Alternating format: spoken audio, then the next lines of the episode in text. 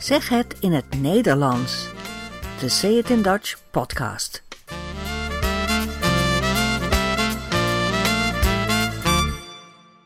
Nummer 31.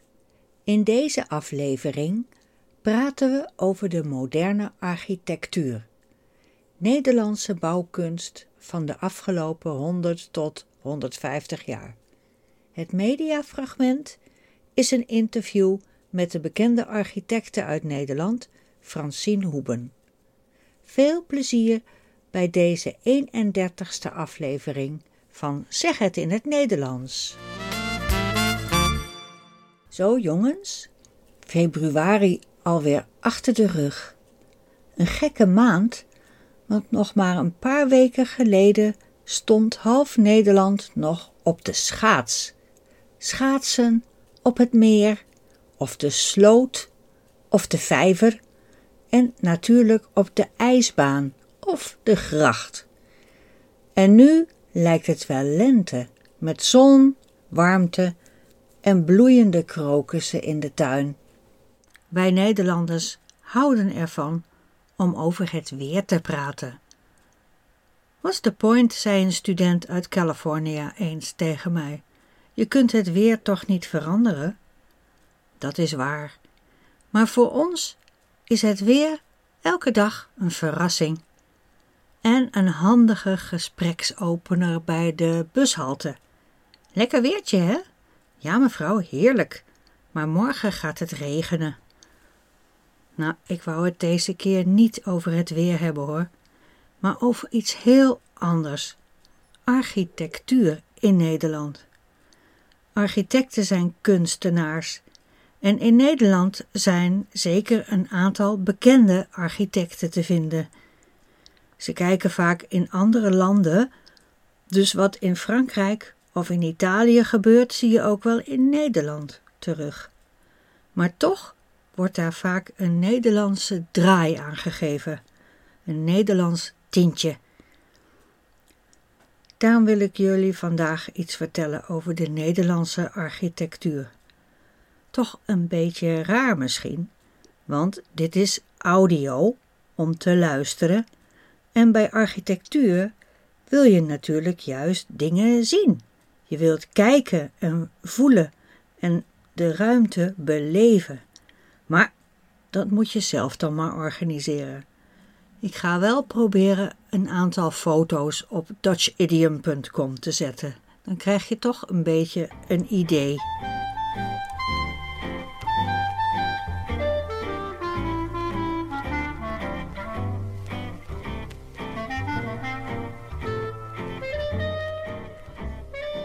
Ik vind de afgelopen 100 tot 150 jaar heel interessant.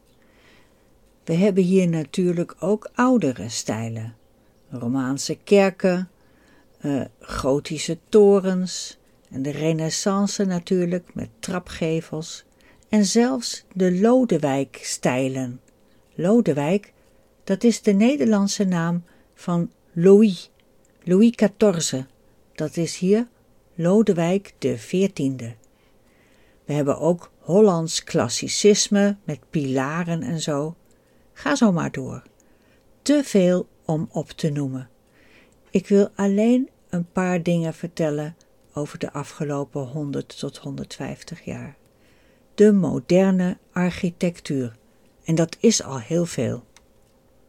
Rond de eeuwwisseling, dus de wisseling van de 19e eeuw naar de 20e eeuw, dan zag je in heel Europa en ook in Nederland dat de mensen iets echt nieuws wouden hebben. Geen tweede versie van gotiek met neo ervoor. Nee, niks klassiek, gewoon niks meer uit het verleden. Echt iets nieuws. De Art Nouveau, nieuwe kunst in Engeland Liberty-stijl en in Duitsland Jugendstil. Dit woord gebruiken we ook in Nederland. Art Nouveau, Jugendstil, Art Deco.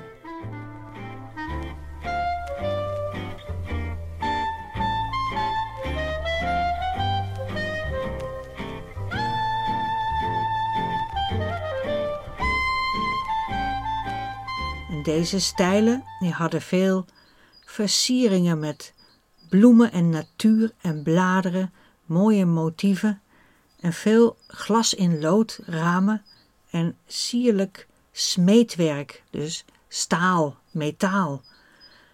En sommige mensen vonden dat helemaal niet zo mooi. In Nederland maakte de kunstenaar Jan Torop in 1895 voor het eerst een affiche in deze stijl. En het affiche was een advertentie voor de Nederlandse oliefabriek in Delft. Delftse slaolie. En mensen die de nieuwe stijl niet zo mooi vonden, die zeiden niet uh, Jugendstil of Art Nouveau of Art Deco, maar ze zeiden de slaolie-stijl. Vanwege die advertentie. Dat was natuurlijk niet zo aardig bedoeld, maar die naam die is wel gebleven in Nederland. De stijl met uh, bloemen en bladeren en, en van die slingerende slierten van, ja, zoals uh, klim op. In Den Haag en ook in andere steden kun je nog altijd mooie gebouwen in deze stijl uh, vinden. Of in Rotterdam, dan heb je Hotel New York. Dat is nu een hotel, maar het was vroeger het kantoor van de directie van de Holland-Amerika-lijn. De lijn van de grote schepen van Nederland naar New York, van Rotterdam naar New York. Dat is nu dus een hotel. En in Groningen heb je het oude pand van de krant met de mooie versierde letters erop. Nieuwsblad van het Noorden, ook in de Jugendstil-stijl.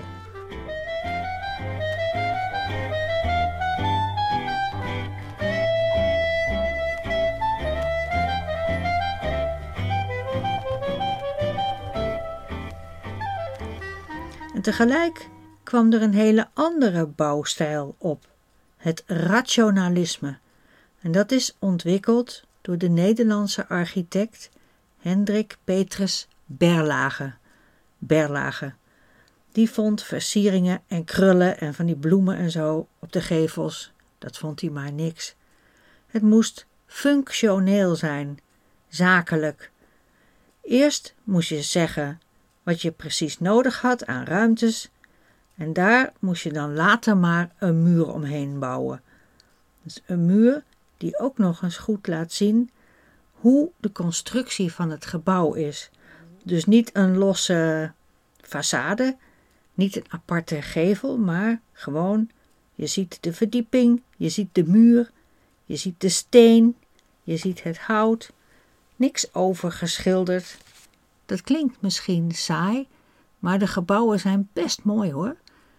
Misschien heb je de beurs van Berlage in Amsterdam wel eens gezien, uit het jaar 1903.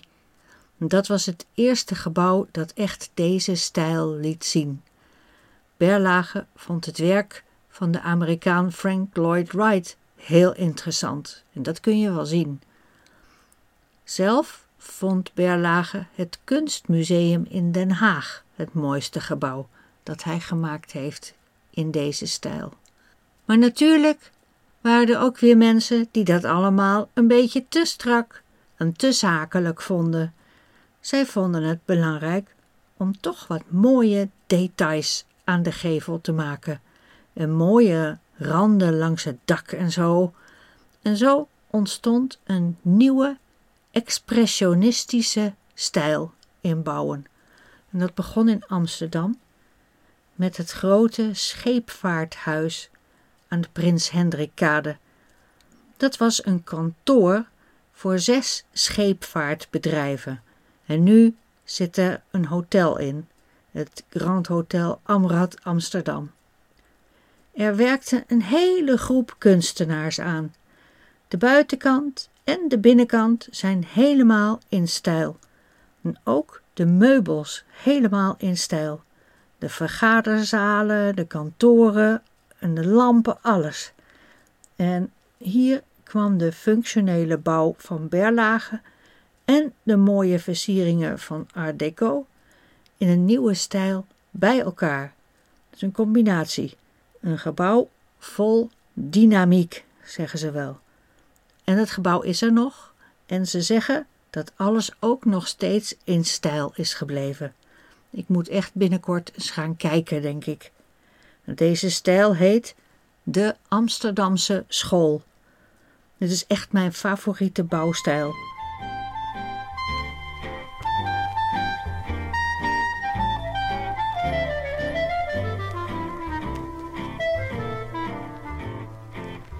In deze stijl werden in de jaren 20 en 30 hotels en kantoren gemaakt.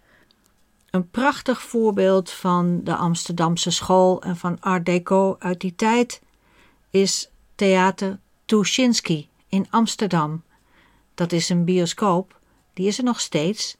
Die is vorige week nog de mooiste bioscoop van de hele wereld genoemd door het tijdschrift Time Out in uh, Londen. In de Tweede Wereldoorlog werd het Tuschinski Theater door de Duitsers bezet, want iemand had een Nederlandse en een Britse vlag op de gevel gehangen op de verjaardag van koningin Wilhelmina op 31 augustus 1940. De Duitsers die gingen dat theater bezetten. Ze haalden de naam Tuschinski van de gevel en ze zetten erop Tivoli.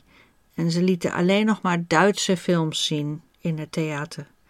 Directeur Abraham Tuschinski werd in 1942 in Auschwitz vermoord. Na de bevrijding werd de naam Tuschinski Theater weer op de gevel gezet.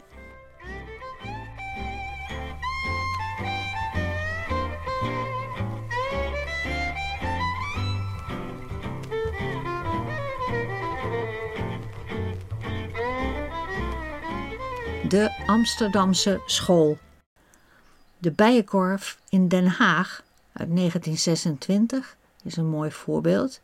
Het oude postkantoor in Utrecht, daar zit nu de bibliotheek, is ook een mooi voorbeeld. Maar het prachtige grote uh, telegraaf- en postkantoor in Arnhem, dat is er niet meer. Dat is door de Duitse bezetters in 1945 opgeblazen. Anders hadden we dat gebouw ook nog kunnen bekijken. De Amsterdamse school. Ook heel veel woonhuizen en in die stijl zie je mooie donkerrode bakstenen, die vaak op een speciale manier gemetseld zijn. Soms zelfs ingemetselde beelden, dus heel kunstzinnig. En bijzondere dakpannen, die liggen soms niet alleen bovenop het dak, maar ook op de muur, op de zijkant. En dan heb je van die kleurrijke glas in lood ramen en dan smeedwerk, hè, dus een gietijzer, een hekje of een lampje of een uh, versiering aan de gevel. Alles is gestileerd, ook letters als het huis een naam heeft. Hele mooie details, maar toch strak van vorm. Dus niet zoals rococo of zoals Jugendstil, een strakke vorm, maar heel veel mooie details. En vaak gebruikte de Amsterdamse school nogal bijzondere materialen. Een mooi hout en marmer en zo. En dat maakte deze stijl wel heel duur. En aan het eind van de jaren twintig, begin jaren dertig, toen de grote crisis kwam, toen kon niemand dat meer betalen, helaas. Maar de huizen van die tijd, die zijn er nog vaak wel. En je kunt ze echt in heel Nederland vinden ook in Arnhem of Maastricht en noem maar op. In de provincie Groningen was deze stijl ook heel populair. Is zelfs een speciale Groningse versie van de Amsterdamse school, die wat strakker en soberder is. Minder duur, maar toch mooi.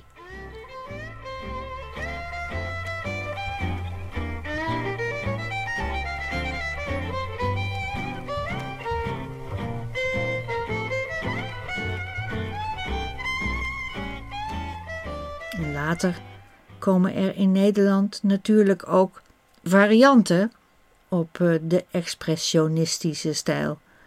Varianten op de Amsterdamse school. Dus meer organische vormen. of juist wat meer zakelijk, wat meer als Berlage, zoals Dudok, dat is ook een hele bekende naam. Dudok ontwierp het wereldberoemde raadhuis van Hilversum uit 1931. Dudok heeft heel veel gebouwd in Hilversum en ook in andere plaatsen, Rotterdam en Parijs en ik geloof ook in uh, Bombay. Berlage en Dudok zijn de twee meest beroemde moderne Nederlandse architecten, denk ik, van die tijd. Je had ook nog andere beroemde stijlen, zoals de stijl. Dat was een kunststroming van 1917 tot 1932 ongeveer. En je had kunst, maar ook architectuur. Rechte lijnen, primaire kleuren, dus geel en rood en blauw. En in de bouw dan nog wit of zwart en grijs. In de kunst is Pieter Mondriaan de belangrijkste schilder van de stijl. En de beroemdste architect van deze stijl is Gerrit Rietveld. Misschien ken je deze naam van de beroemde Rietveldstoel in rood, geel en blauw. Rietveld wilde een pure, functionele vorm en in 1924 ontwierp hij voor die tijd heel modern, hypermodern huis voor zijn geheime liefde Truus Schreuder en dat huis, het Schreuder-Rietveldhuis of het Rietveld-Schreuderhuis, dat is er nog in Utrecht. Dat is nu een museum. Dat kun je nog altijd uh, bekijken. En het is een heel functioneel huis, heel handig ingericht. Met muren die je kan verplaatsen als je dat nodig vindt. En een brievenbus van glas. Dan zie je meteen of de post is.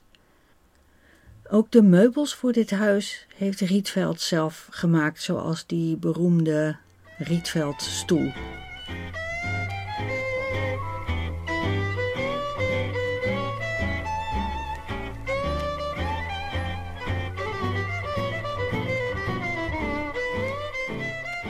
In de periode na de jaren 30 zie je hier vooral functioneel bouwen, met veel beton en staal en glas met hele strakke vormen en hele zakelijke bouw. Meestal is dat niet mijn smaak, maar dat, het is niet belangrijk of ik iets mooi vind of niet. In Rotterdam, dat in de oorlog is plat gebombardeerd, zoals ik al eens eerder heb verteld, daar kunnen architecten zich echt uitleven na de oorlog zijn daar allemaal nieuwe stijlen ontwikkeld en indrukwekkende gebouwen gekomen. Dus Rotterdam is voor architecten heel interessant. De Nederlandse woningen uit die tijd vind ik niet zo interessant. Saaie flats, vierkante rijtjeshuizen, grijs en grauw. Enorme glazen gevels in kantoren, echte blokkendozen meestal alleen maar platte daken, overal de rechte hoek, stalen raamkozijnen en geen enkele decoratie. Niets. Allemaal gewapend beton. Je mocht niet denken dat het door mensenhanden was gemaakt. Functie was belangrijker dan vorm. Dit wordt ook wel de nieuwe zakelijkheid genoemd het nieuwe bouwen. Berlage had nog iets menselijks, maar deze stroming leek wel door robots bedacht, vind ik dan. En soms was het gewoon provocerend. Enorme gebouwen van alleen maar ruw beton. Interessant misschien, maar gruwelijk om te zien. Er waren natuurlijk ook andere bouwstijlen naast, gelukkig. Die zakelijkheid, die duurde zo tot halverwege de jaren zestig. En dan komt er wereldwijd weer een explosie aan nieuwe kunst. die je dan ook terugziet in de bouwkunst. In de wereld kwamen er toen heel wat interessante gebouwen bij. In de hedendaagse bouwstijl vind je vooral veel verschillende stijlen naast elkaar. Architecten hebben een heel persoonlijke visie.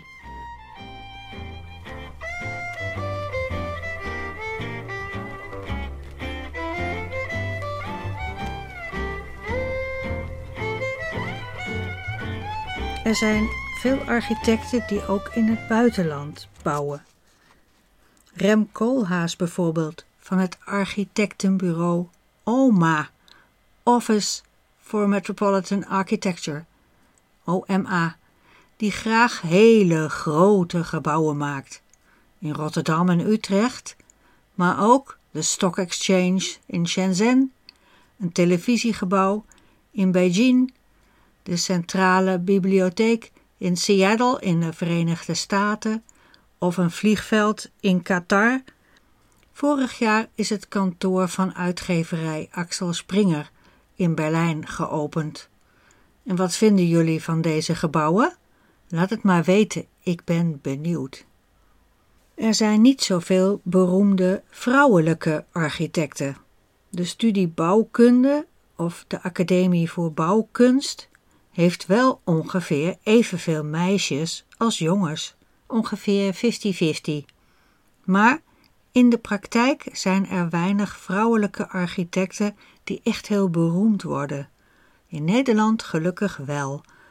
Dus ik zal nog één naam noemen.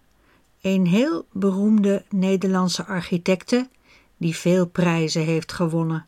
Ze heet Francine Hoeben en ze is van architectenbureau Meccano uit Delft. Daar werken nu meer dan 100 mensen. Haar bureau heeft heel veel in Nederland gebouwd, maar nog veel meer in het buitenland, over de hele wereld. Francine Hoeben is erg geïnteresseerd in bibliotheken. Ze noemt ze de kathedralen van deze tijd. In Nederland bouwde ze bijvoorbeeld de bibliotheek van de Universiteit Delft, later de bibliotheek in Den Haag en de lokhal in Tilburg. Dat was een oude fabriekshal met locomotieven, dat is nu een bibliotheek. Maar ook in Taiwan, in Birmingham, in de UK, in Washington en in New York. En op dit moment is bureau Meccano van Francine Hoeben bezig met een grote renovatie van de New York Public Library, de Stephen Schwarzman Building. Sommige onderdelen zijn nu al bijna klaar, bijvoorbeeld de Treasures Exhibition en Scholar Center of Humanities. En de andere delen zijn ze nog aan het starten, dus er komen nieuwe trappen en nieuwe liften eh, maar door COVID-19 is dit allemaal wat uh, vertraagd, helaas. Dus het is nog niet klaar. Als je meer wilt weten over Francine Hoeben, dan moet je maar even gaan naar de website van deze podcast, dutchidiom.com.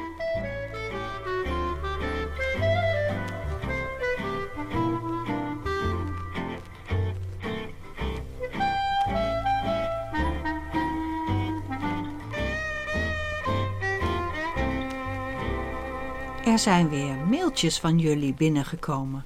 Dat doet mij goed. Mailtjes in het Engels of in het Nederlands, allemaal welkom hoor. Bijvoorbeeld van Anna. Ze schrijft in het Engels, maar ik zal het even vertalen. Ik wou even dank u wel zeggen voor het maken van zo'n wondermiddel om Nederlands te leren, aangezien de taal moeilijk is om te leren. Graag gedaan, Anna en succes met je studie. Of deze van Natalia. Bedankt voor deze mooie podcast. Ik ben een studente bij de VU, dat is de Vrije Universiteit in Amsterdam. Maar ik kom uit Costa Rica en ik wil Nederlands leren. Ik heb deze podcast de vorige week ontdekt en ik kan niet stoppen met luisteren. Het helpt me veel. Nog bedankt voor je werk. Matthias schrijft: Ik vind het jammer dat je met de podcast gestopt bent. Maar Matthias, ik ben niet gestopt hoor. Ik probeer elke keer weer een nieuwe aflevering te maken, maar daar heb ik wel tijd voor nodig. Matthias vraagt ook of hij een pakket met afleveringen 20 tot en met 30 kan kopen, met de mp3's en de transcripts erbij. Dat pakket ben ik nog aan het maken. Ik hoop dat ik het binnenkort kan aanbieden. Je kunt wel een pakket van aflevering 1 tot 10 en een pakket van aflevering 11 tot 20 kopen als download. Het derde pakket is dus nog in de maak. Ook nog een bericht van Mo. Ik waardeer het echt wat je doet. Ik vind de podcast behulpzaam. Ondanks dat ik rond vijf jaar in Nederland ben, maar je helpt me meer dan andere materialen. Jammer dat je niet te vaak afleveringen uploadt. Probeer AUB vaker meer afleveringen te maken. Ja, ik doe mijn best, Mo. Dank je wel voor je bericht. Blijf schrijven, jongens. Kunt u dat herhalen? Kunt u dat herhalen? Kunt u dat herhalen? In deze rubriek laat ik iets horen wat op de radio of op de televisie is geweest. En daarna kunnen we erover praten. Het mediafragment is een radio-interview van januari 2019 met de Nederlandse architecte Francine Hoeben van bureau Meccano. In Tilburg was toen net de bibliotheek geopend, dus daar praten ze eerst over. De interviewer wil ook persoonlijke dingen van Francine weten. Ze vraagt welk gebouw, welk ontwerp emotioneel belangrijk voor haar is. Dan vertelt Francine Hoeben over een kleine kapel in Rotterdam. Je hoort nu de vraag van de interviewster en Francine antwoordt. Met welk gebouw heb je de meeste binding? Met welk gebouw? Ja, het zijn natuurlijk toch al... Emotionele binding. Emotioneel. Uh, ja, er zijn er eigenlijk zoveel. Maar er zijn, dat zijn toch, nou ja, mijn bibliotheken. Uh, maar ook uh, misschien een van onze allerkleinste projecten is een hele kleine kapel die we hebben gemaakt op de uh, begraafplaats in Rotterdam. wat me heel dierbaar is. Het zijn toch mijn bibliotheken, maar ook misschien een van onze allerkleinste projecten.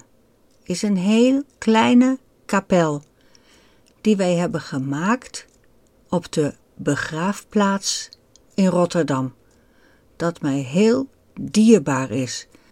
Dierbaar, dat is bemind of geliefd, dus dat mij heel geliefd is, wat heel bijzonder voor mij is. Ik hou van dit kapelletje.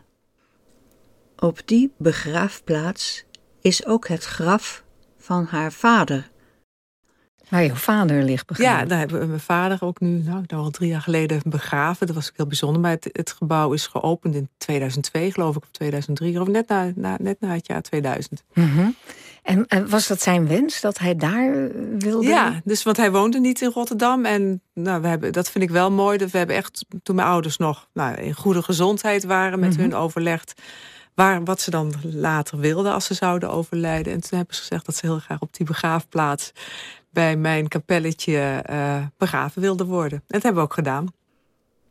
En was dat zijn wens dat hij daar wilde begraven worden?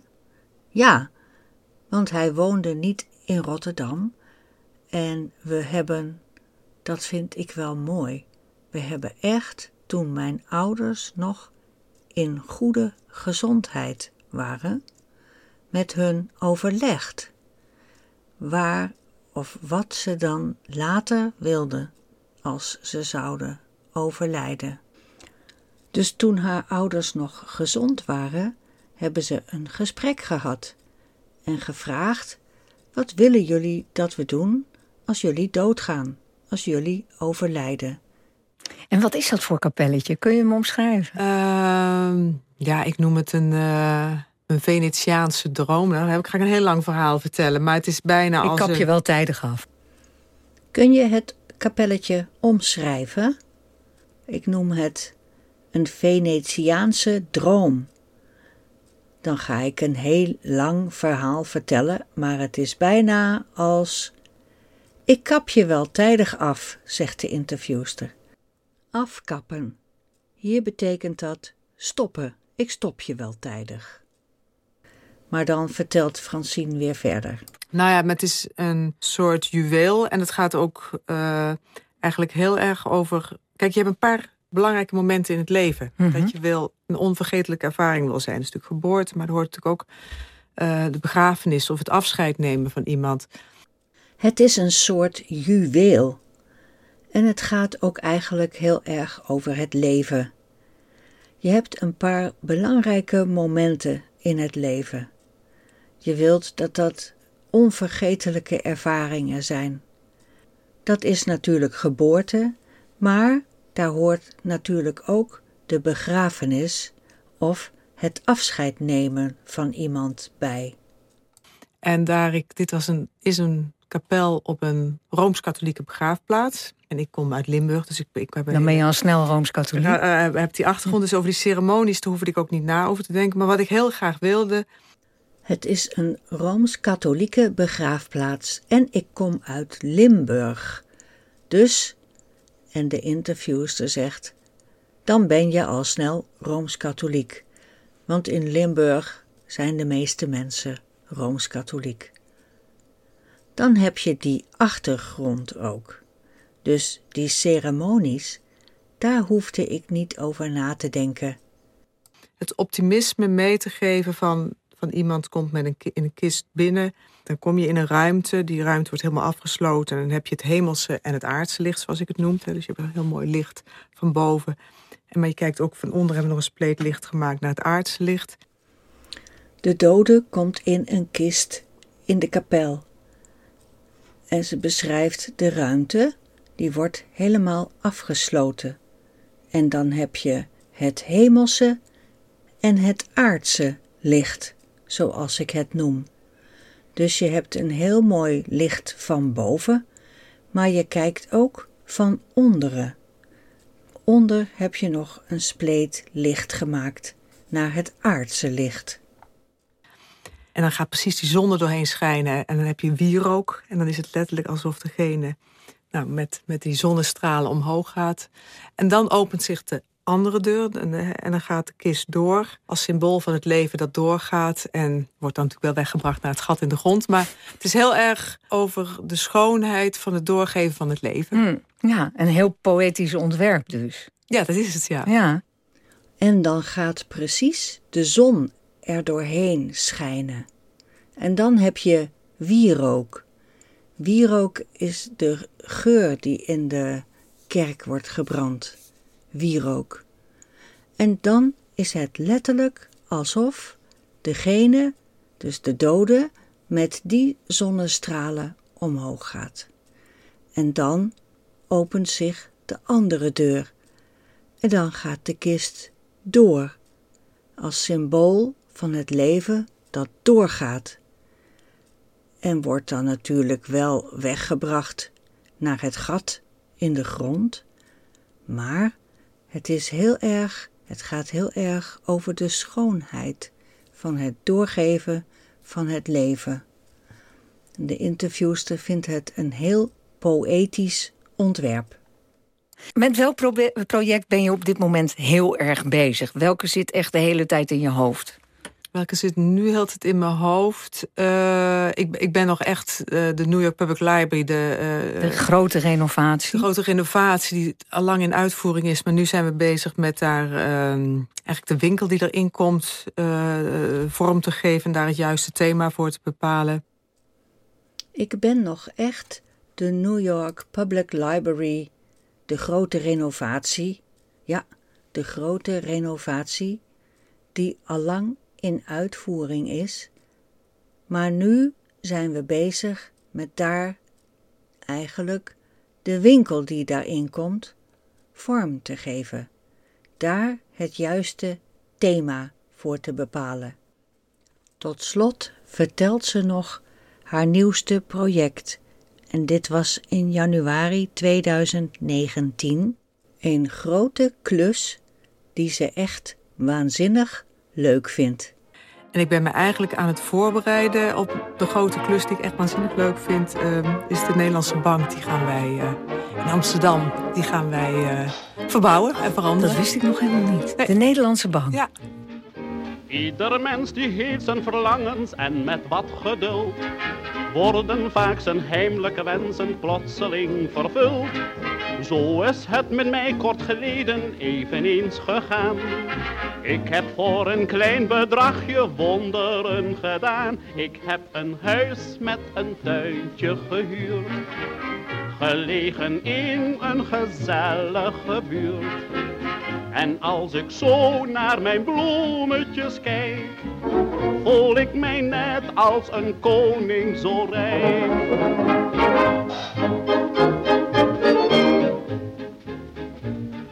Zit ik in mijn tuin te genieten van de zonneschijn, dan wil ik met niemand meer ruilen, want ik voel me fijn. Zandvoort met zijn vreselijke drukte trekt mij niet meer aan. En voor een pootje baden heb ik een tijl met water staan. Ik heb een huis met een tuintje gehuurd. Gelegen in een gezellige buurt.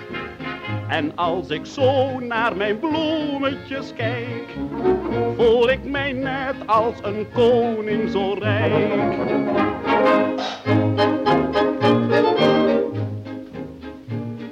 Ik wou dat u mijn vader die ik thuis heb in mijn tuintje zag. En hoe echt hij loopt te genieten op zijn oude dag.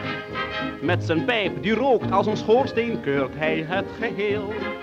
Dat is voordelig, anders rookt hij mijn gordijnen geel. Ik heb een huis met een tuintje gehuurd. Gelegen in een gezellige buurt. En als ik zo naar mijn bloemetjes kijk, voel ik mij net als een koning zo rijk.